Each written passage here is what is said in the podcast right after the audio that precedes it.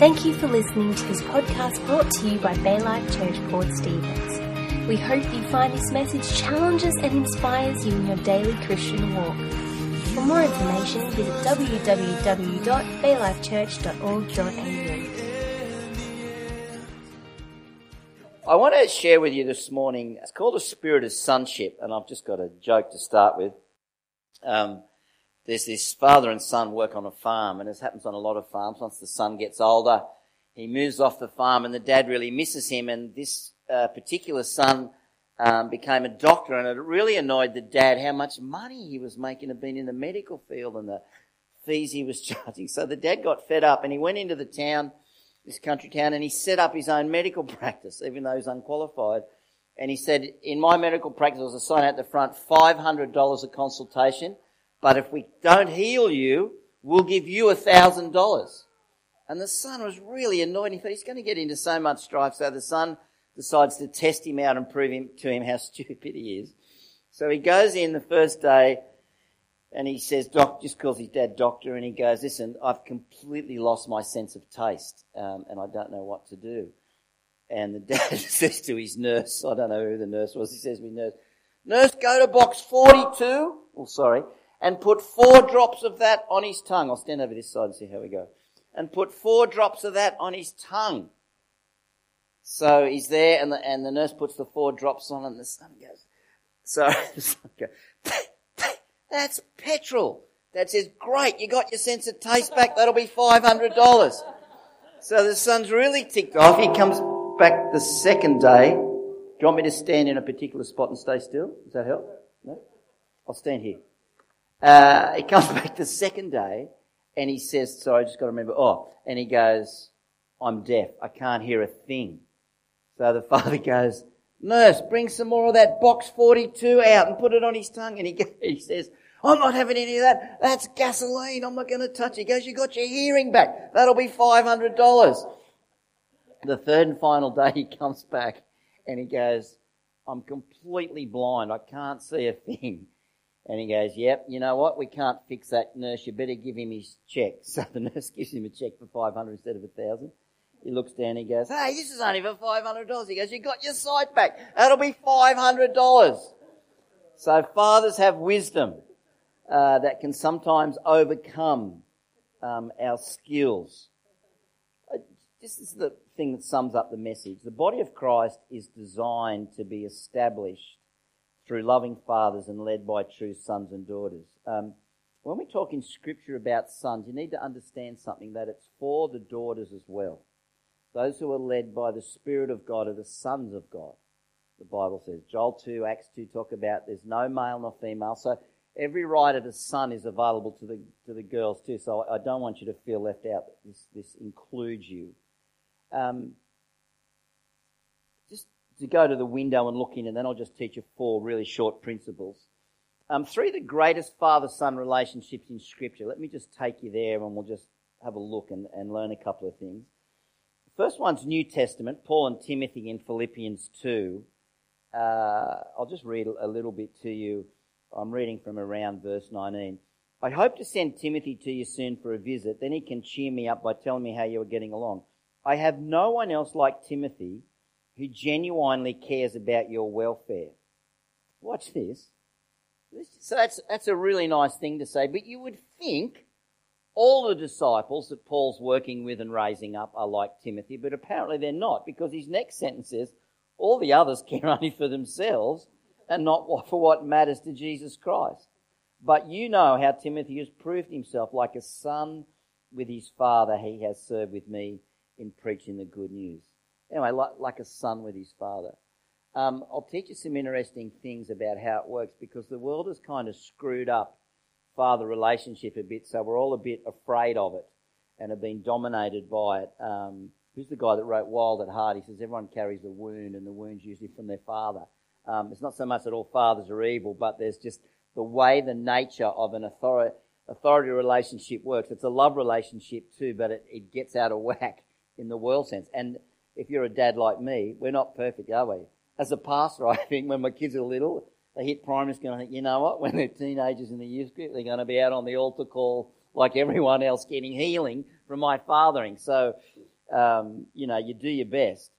Let me just go to the next one. Elijah and Elisha, 2 Kings 2 and verse 9. I'll just read a little bit from there. Uh, sorry, I've got to check where it is there. 2 Kings 2. Have you? All right, I'll, I'll go with that one. Is that all right? 1 2, 1 2. All right. Uh, just some stuff that happens. There's lots of miracles in Elijah and Elisha, right? So Elijah's like the father figure and he's raised up Elisha. Elisha follows him everywhere. I can probably tell you quicker than I can read it. Um, it just comes to this point where Elijah is going to be taken back to heaven, and Elisha, as his son, wants the blessing. This is a spiritual father. I want his blessing. And Elijah, Elijah says to him, Look, I'm about to be taken home. Tell me what I can do for you before I am taken away. And Elisha says what sounds to me like a really ignorant Christian request because I've made them, I hear them a lot from people, and there's a principle operating here where Elisha asks for a double portion. As Christians, we often throw that around in our prayer like, give us a double portion, like some greedy, insensitive thing. And it's in this section of scripture where we learn what a double portion is and how you get it. So be very careful about asking for a double portion. I think it's good just to ask for what God wants to give you because when God wants to bless you, He has to prepare you for the blessing so that the blessing won't destroy you. If He's like Santa Claus and we just go, I want a new car, I want a bigger house, I want a really well paying job, I don't want any hassles, I never want to go through one, you know, trial, and He just goes, yes, yes, yes. Well, you're just going to become an egotistical, big headed, insensitive, selfish person who gets everything they want and is of no value to the kingdom at all. And let's just have a look what happens when he asks for this. Elijah says to him, You've asked for a really difficult thing. If you see me when I'm taken from you, then you will get your request, but if not, then you won't. A chariot of fire comes down, takes Elijah away. Elijah was carried by a whirlwind into heaven. Now, here's what happens. Elisha saw it and cried out, My father, my father. And in the original language, it means he's in deep distress.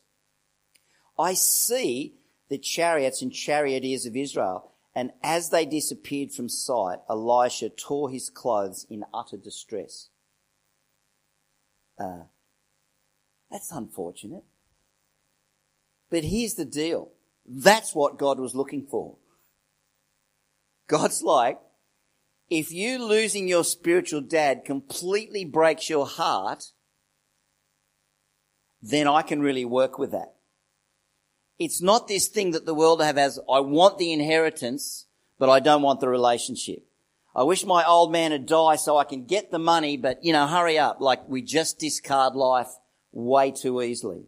We don't consider it deeply enough. And so this, this happens in deep distress and his heart's broken and he does get the double portion. Wow. So when you ask for double portion, you've got to know God's got to deal with your heart first. Um, when I was going out with my wife and I said, Lord, that's the one I want to marry. Can you give it to me, you know, as a wife? He says, okay. So two weeks later, Ros breaks up with me and goes, look, you don't follow God. You haven't got a big enough heart for God. I'm not interested. I'm moving on. it's a bit like, excuse me, God, wasn't the prayer that said, but what did he have to do? He had to take her away, break my heart, and break me, not, not break my spirit, that's a different thing. Break my heart so I come to a place where God, I haven't got a chance without you. I'm just going to follow you. And it took two years, but as I learnt to put God first, we, well, I say accidentally, but it was God's design. We both ended up on the mission field in the same, because we're both school teachers, in the same Christmas holidays. We had 12 countries to choose from. We both changed, chose the same country, Sri Lanka, and when they divided the team of 12 up into groups of three, they put her and I in the same team and we traveled together and God said, don't even mention to her about relationship because I just want to go, how about we get back together? you know, like that. I'm like that inside and, um, a bit like Chris really. But anyway, but I was like, I just couldn't let my left hand know what my right was doing. I just served God. And at the end of that time, she said, I see that you've learnt to put God first, and within two weeks of getting back, we're engaged to be married. Whoa. It's, he's not Santa Claus, is he? And why did he do that? Well, we've been married 30 years now. If he hadn't have done that, we wouldn't have made it through about the first six years. We just wouldn't have pulled it off because of what I was like. So when we ask for good things, there's a cost, but he, he doesn't do it because he, the cost isn't because he's mean. The cost is he doesn't want to give it to you and it screws you up. Or if he gives it to you, he doesn't want you to wreck someone else's lives up. So life works like that. It's a tough thing. And, and Elijah and Elisha teaches that amazingly. Last one, Moses and Joshua is the simplest to understand. It's in Exodus 17. Um, it's just, they go into battle. Moses is getting older and more frail, like, I was going to say Greg and I, but I'll just say me. so there's a battle. And in verse 9 of Exodus 17, uh, Moses says to Joshua, who's one of his key leaders, choose some men, go out and fight the army of Amalek for us tomorrow. I will stand at the top of the hill holding my staff. And you all know the story. While he was able to hold the staff, they were winning, and when his arms got tired and began to drop, they started losing the battle. The, the message that's supposed to be coming through in this is that the son, even though he's got the energy and the strength to do the fighting, it's the anointing from God coming through the Father. It's not his Father's anointing. It's the anointing of God coming through the Father because anointing always only comes through relationship. That's letting him win the battle. And it's interesting because uh, at the end, uh, the Lord instructs Moses, verse 14, write this down on a scroll as a permanent reminder and read it aloud to Joshua. Because Joshua was just fighting. The battle was going to and fro. He didn't know that every time Moses' hands came down or went up, it determined which way the battle went. And God wanted him to know. Don't think, you're a great leader, but don't think you won the battle. It came through relationship, it came through anointing, and you've got to honour that anointing. Um, I just like the bit because it's how I feel a bit these days. It goes, as long as Moses held, uh, um, sorry, he got tired. So someone not only had to hold up his hands, they got a rock for him to sit on. It was like he needed all this help. So sometimes when the spiritual dad gets old, like he's got to release leadership, but they need help. They need the sons to do the fighting. They need people to hold their arms up. They need someone to get a chair, and it's good to have that kind of respect. I, I love the way, and I'll say this now, but I'll touch on it again later. It's just on my heart so clearly for you guys. How did the Father and the Son operate? I, I, I want you to see this. There was no domination. We, we're brought up in a world of, you know, or if you work for your dad in the business, the dad's the boss, do everything he says, and, and dads lord it over their sons and, and scare their sons or daughters off. But with the Father and Jesus, the Father's very delegative and trusting. I've committed all authority to the Son. It says the Father judges no one, not, not in this, in this era we're in. The Father judges no one, but has entrusted all judgment to the Son. All authority's been, whoa. And Jesus goes, hey, I just do what I see the Father doing, and then the fruit of my life, I go and give it back to Him. And the Father's response to that is, I give all authority to the Son. He gives him more. So their relationship is so unique and so non-dominant, uh, sorry, non-dominating. I think we just see way too much of, of um, insensitive domination by fathers. Uh, okay, four principles. I've probably just taught you one. The first one. The Father is not superior to the Son and is not to lord it over him. Is there anything? Oh, can I just give you this example? So that was the first one that I just taught you. There's a couple in our church that helped start our church, Henry and Victoria. They've both died in, in the last few years, and they were always very respectful of me. When we came to our church, there was 20 people, and it had been in trouble for a long time. Um, and it wasn't a very nice place to be. Ten people came and said, we hate you. If you stay, we're going. And the other ten said, we like you. If you stay, we're staying. So I go, what do I do with that? He goes, don't do anything with that. Just do what I tell you to do.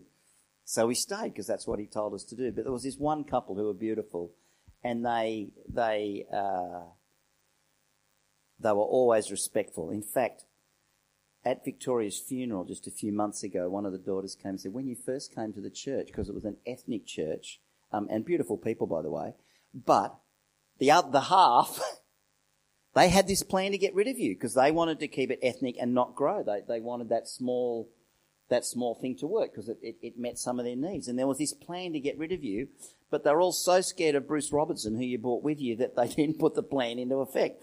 I thought, God bless Bruce Robertson. The things that, and the things that happen when you plant, you know, I won't tell you which church, but one of our churches, they just reach drug addicts. Only people that aren't ex-drug addicts are the pastor and his wife, and it's a small church. But everyone's an ex, an ex-drug addict. And, um, the first two weeks they were there, he rings me, I nearly said his name. He rings me and he goes, the guy that's helping us with the offering is stealing money out of the offering. I said, is he stealing much? He said, no, like, it just takes about 10 bucks. That's probably for cigarettes or food. And I said, I got a scripture for you. He goes, what's that? Put him in jail? I said, no. Judas was stealing money from the offering. What did Jesus do about it? Nothing. So I wouldn't say that to your church. It's not a principle I'm teaching, but I'm just saying in this situation, there was a unique little leading. Don't hammer this guy. Just, just stay with him. And what he did, he waited a few weeks. He confronted, he, he let it know what's happening. And the guy said, because the guy said, Can I see you? And he thought, That's the time to do it. And the guy told him, and he said, Yeah, I know, but I didn't feel to do anything about it. And that guy kind of repented of that, paid the money back, and now, eight or so years down the track, is the most loyal, faithful man in that church. So I'm not saying you do that in every situation. I'm just saying that was unique for that situation. And Jesus had a unique situation and didn't kick the guy off his team. But in Jesus' situation, that thing became a stronghold in that guy's life and eventually took him out. Wow. So just, it's just interesting. Henry Victoria, both of them when they were dying, I was called to the hospital in their last hours. And both times after getting the family's permission because they were suffering, I just felt to release them in God. And I said a similar thing to both of them, you know, Henry or Victoria. Henry, if you can see Jesus in the room and he's reaching out to you, it's, it's fine to let go. We release you to let go. Within 10 minutes, he died.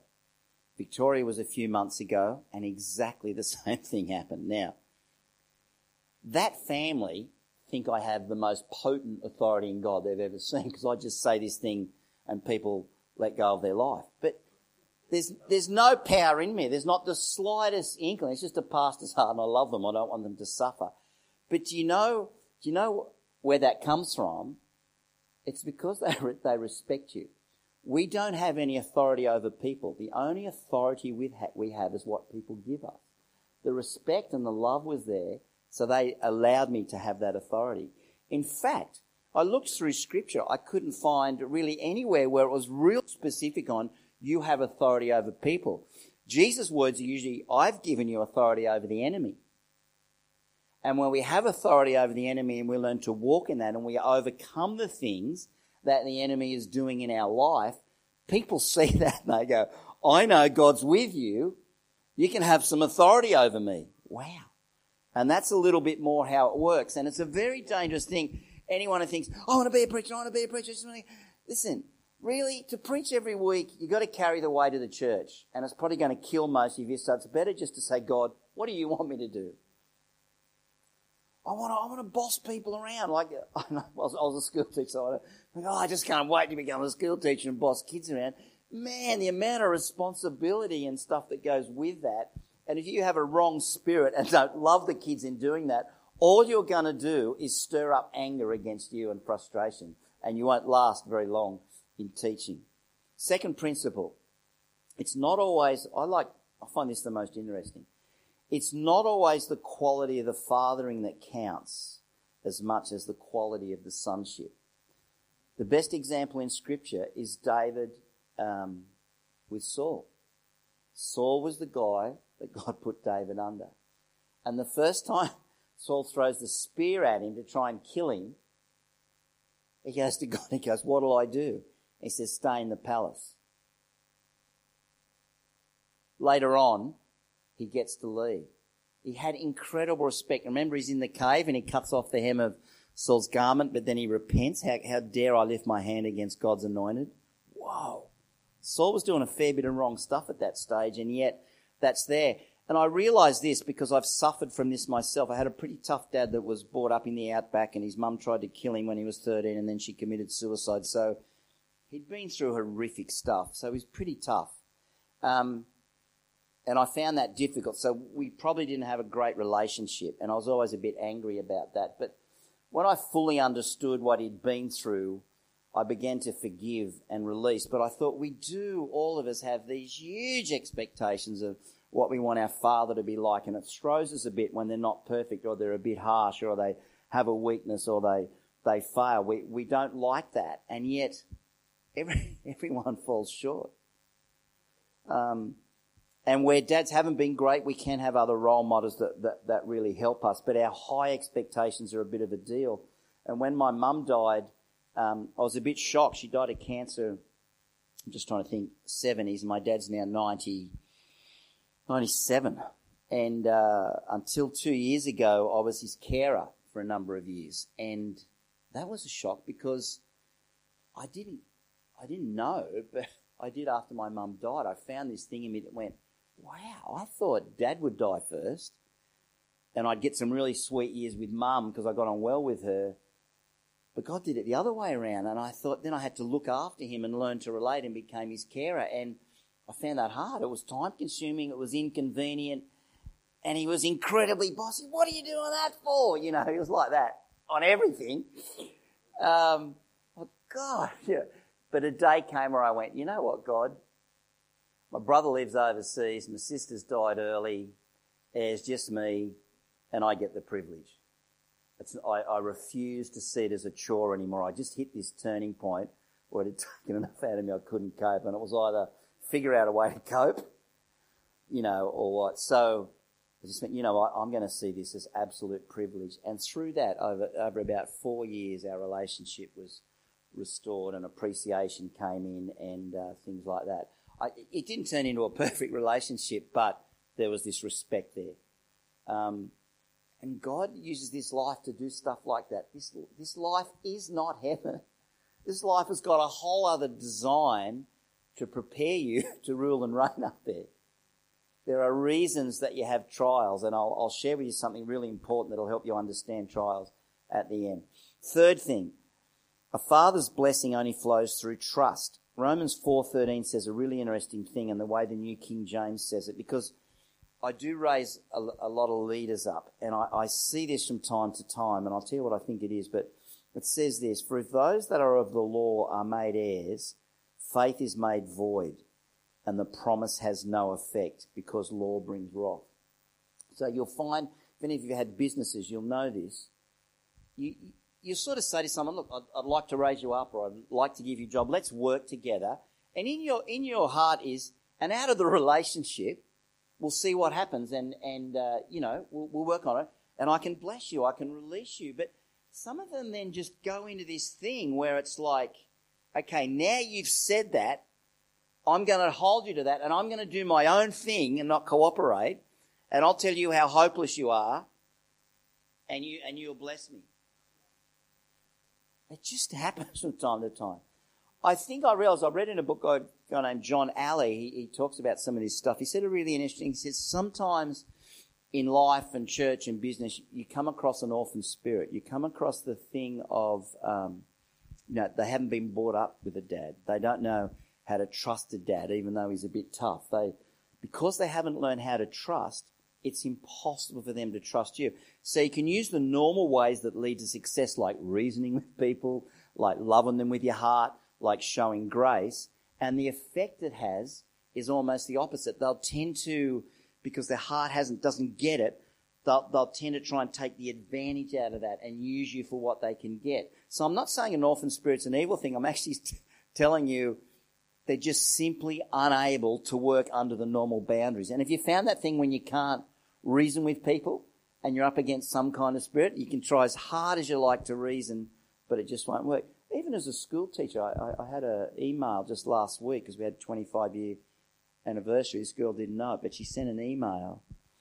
And I taught her at school. I, I remember her, and she said um, a few months ago, my boys and I are homeless, and I got all this damage um, from domestic abuse, and we had to flee. And I'm homeless, and I'm sitting in the car, and I thought I can't take it. It even takes too much effort to breathe. I just can't take it. So she was going to end her life. Um, she didn't say what her plan was for the boys, whether she was going to take their life or not. I don't know. And she said, I sat in the car and I, I, she said, I remembered you teaching me in third class. I'm 42 now, and that was when I was eight. And I remember you teaching us, if ever we got like that, to cry out to God and ask Him for something. And I said, God, please speak to me. And this song that we used to sing in school, uh, it's like those who trust in the Lord are like Mount Zion. That should never be removed. And she remembered this song.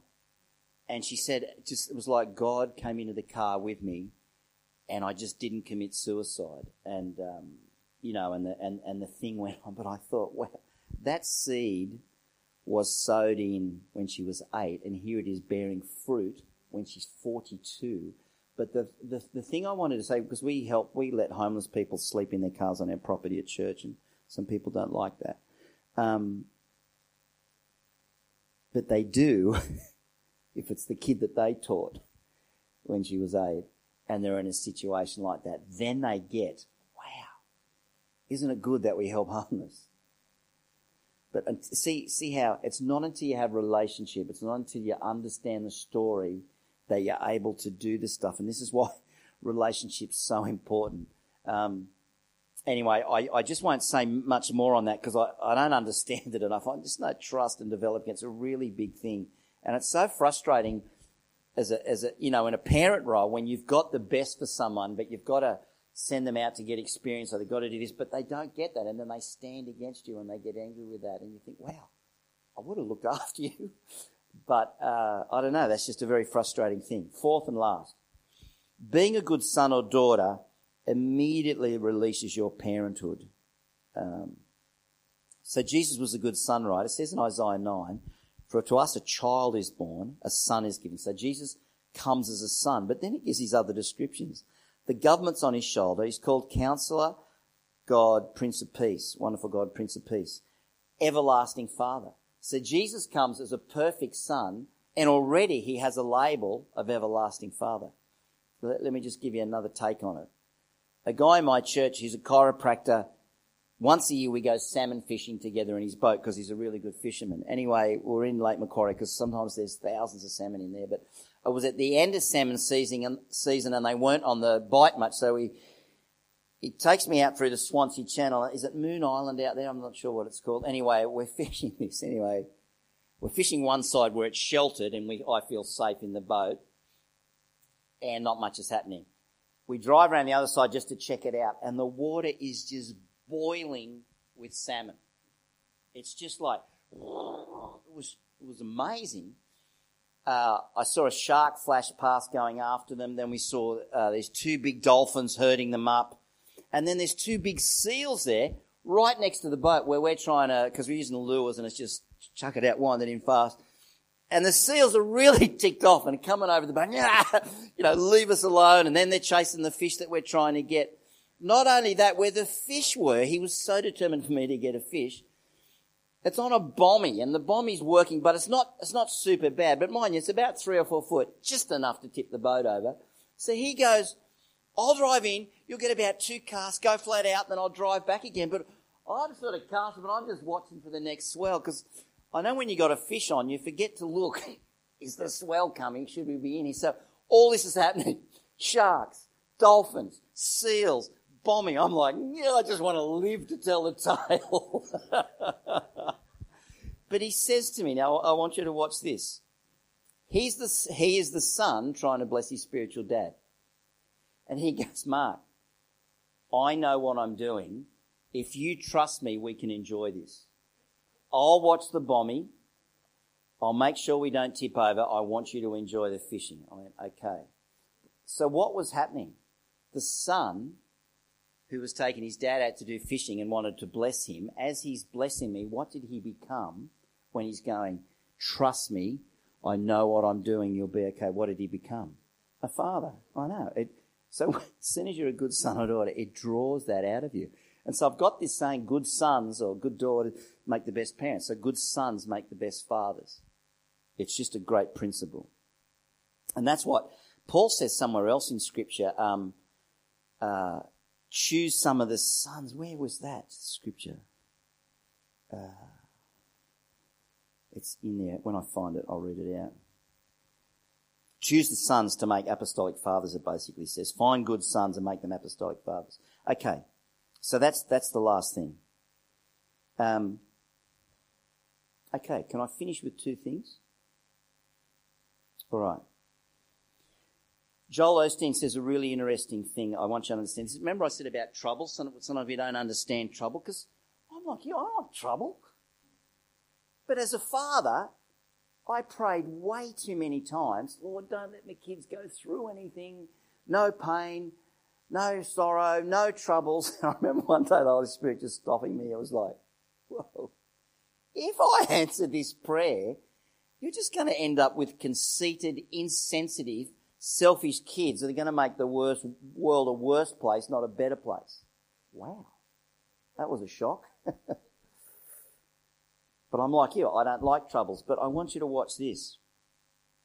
God will let us go through them because they train us and they position us to a place where He can bless us with a good wife or a good church.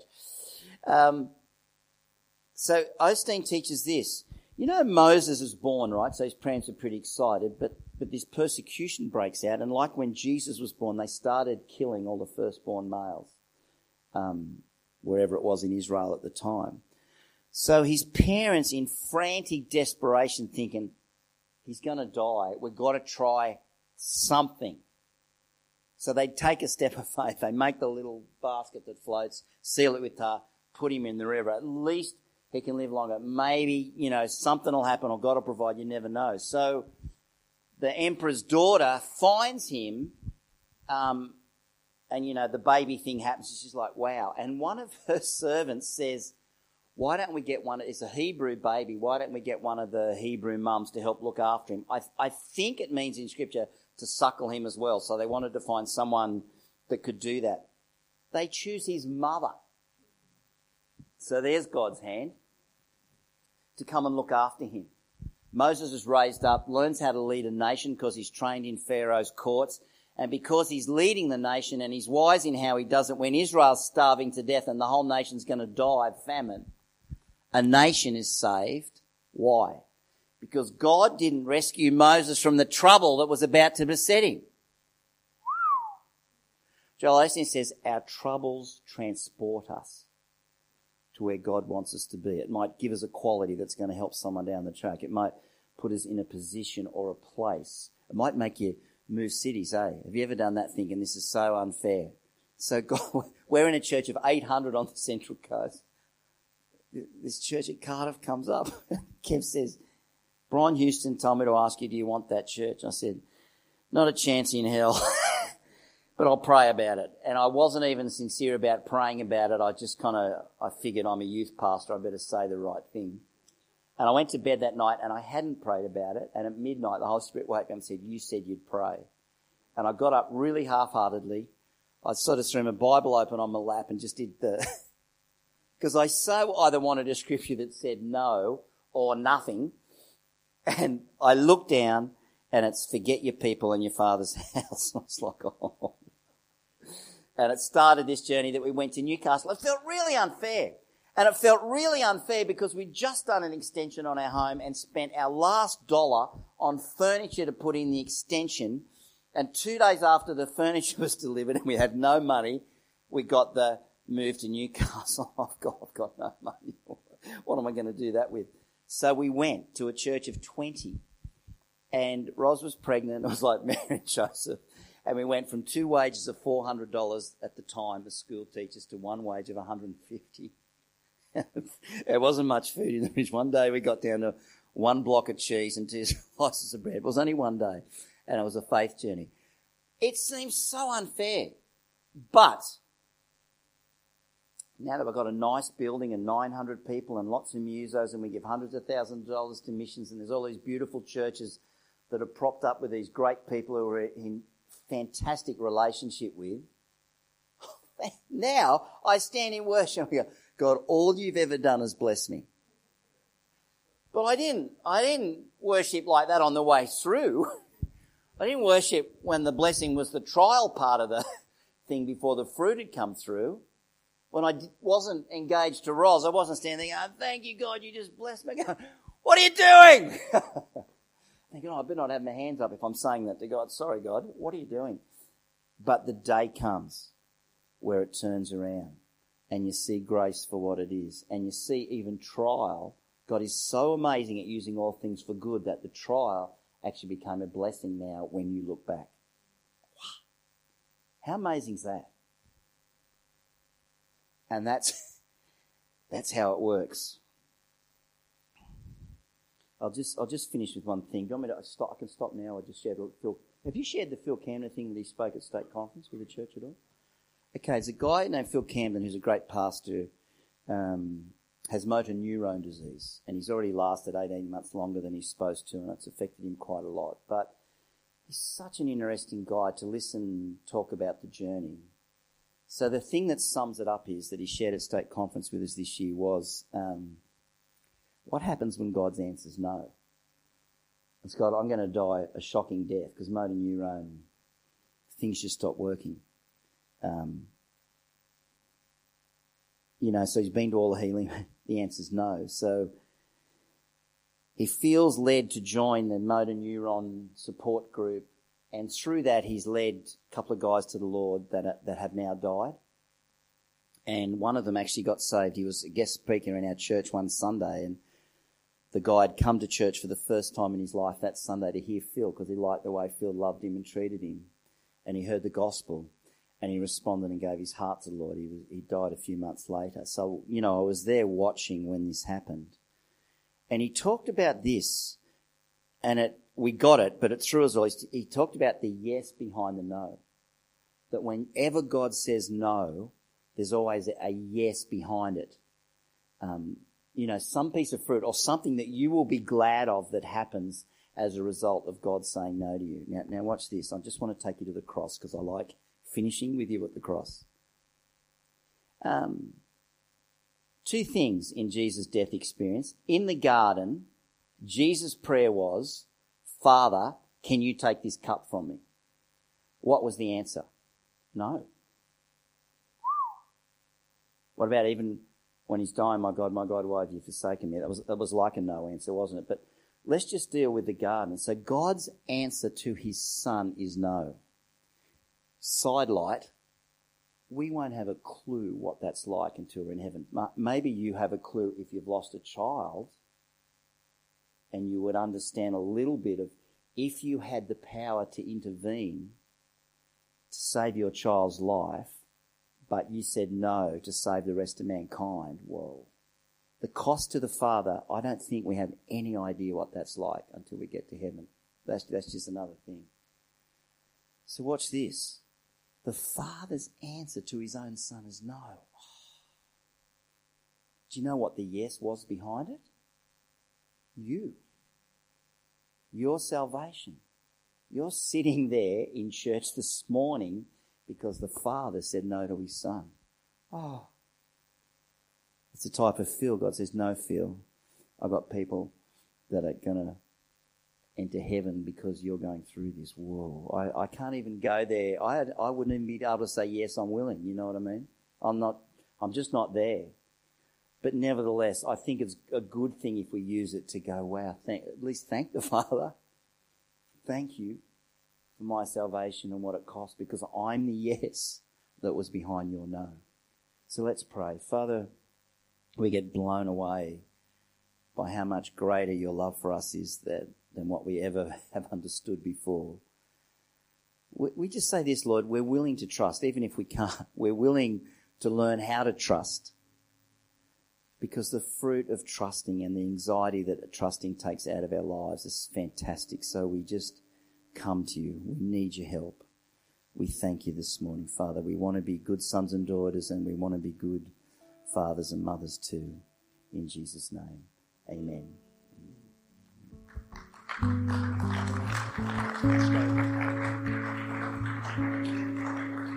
Awesome. Hey, um, just while we're in this state of prayer, I just want to maybe extend that trusting theme just for a second. So if you just want to close your eyes and bow your heads, I just want to invite you to trust God even to a new level here this morning. And maybe here this morning, you have asked Jesus into your heart before, but for some reason you just haven't been trusting Him. Maybe you've backed away from that. Some reason you've just backed away and got distracted or, or whatever's happened. Or maybe for you, you've never asked Jesus into your heart. And, and here's an opportunity here this morning to, to start that journey with God, that trusting journey with God. And it, it, it seems difficult, but you know what? It starts with a decision to ask Jesus into your heart. And I'll lead you in that prayer in a minute if that's you here this morning. But there's a choice to be made by you. The choice is yes, I'm brave enough to put up my hand to start this journey. And, and I'm going to invite you right now, if that's you this morning, be brave. Be brave. Ask Jesus into your heart, and it will make an eternal difference. An eternal difference. So while all heads are bowed and eyes are closed, if that's you here this morning, just put your hand up and say, Greg, that's me. I want to start this journey. I want to start this journey again. If that's you, just fantastic. That's awesome. That's awesome. Anyone else here this morning? Say, yep, that's me, Greg. Yes, fantastic. Awesome. Thank you. Thank you. Anyone else? Just just think that God is your loving Father. Maybe you've never had an earthly father like that, but He loves you with all His heart. He wants the best for you. And here this morning, He's, he's inviting you into that relationship. Father, we thank you, Lord, for relationship with you. We thank you for the seeds that are sown. God, we, we declare we are sinners, God. And um, we, we recognize that about ourselves, God. But God, we, we, we choose to trust you this morning. We choose to give you our lives. And we pray that you will do what you need to do with that in every season, God. We love you, Lord. We declare you Lord of our lives and our Savior. In Jesus' name. Amen. Amen. Thanks for listening to the message today brought to you by Baylife Church. We hope the message leaves you feeling challenged and inspired to live out your Christian walk. Please tune in again for next week's message.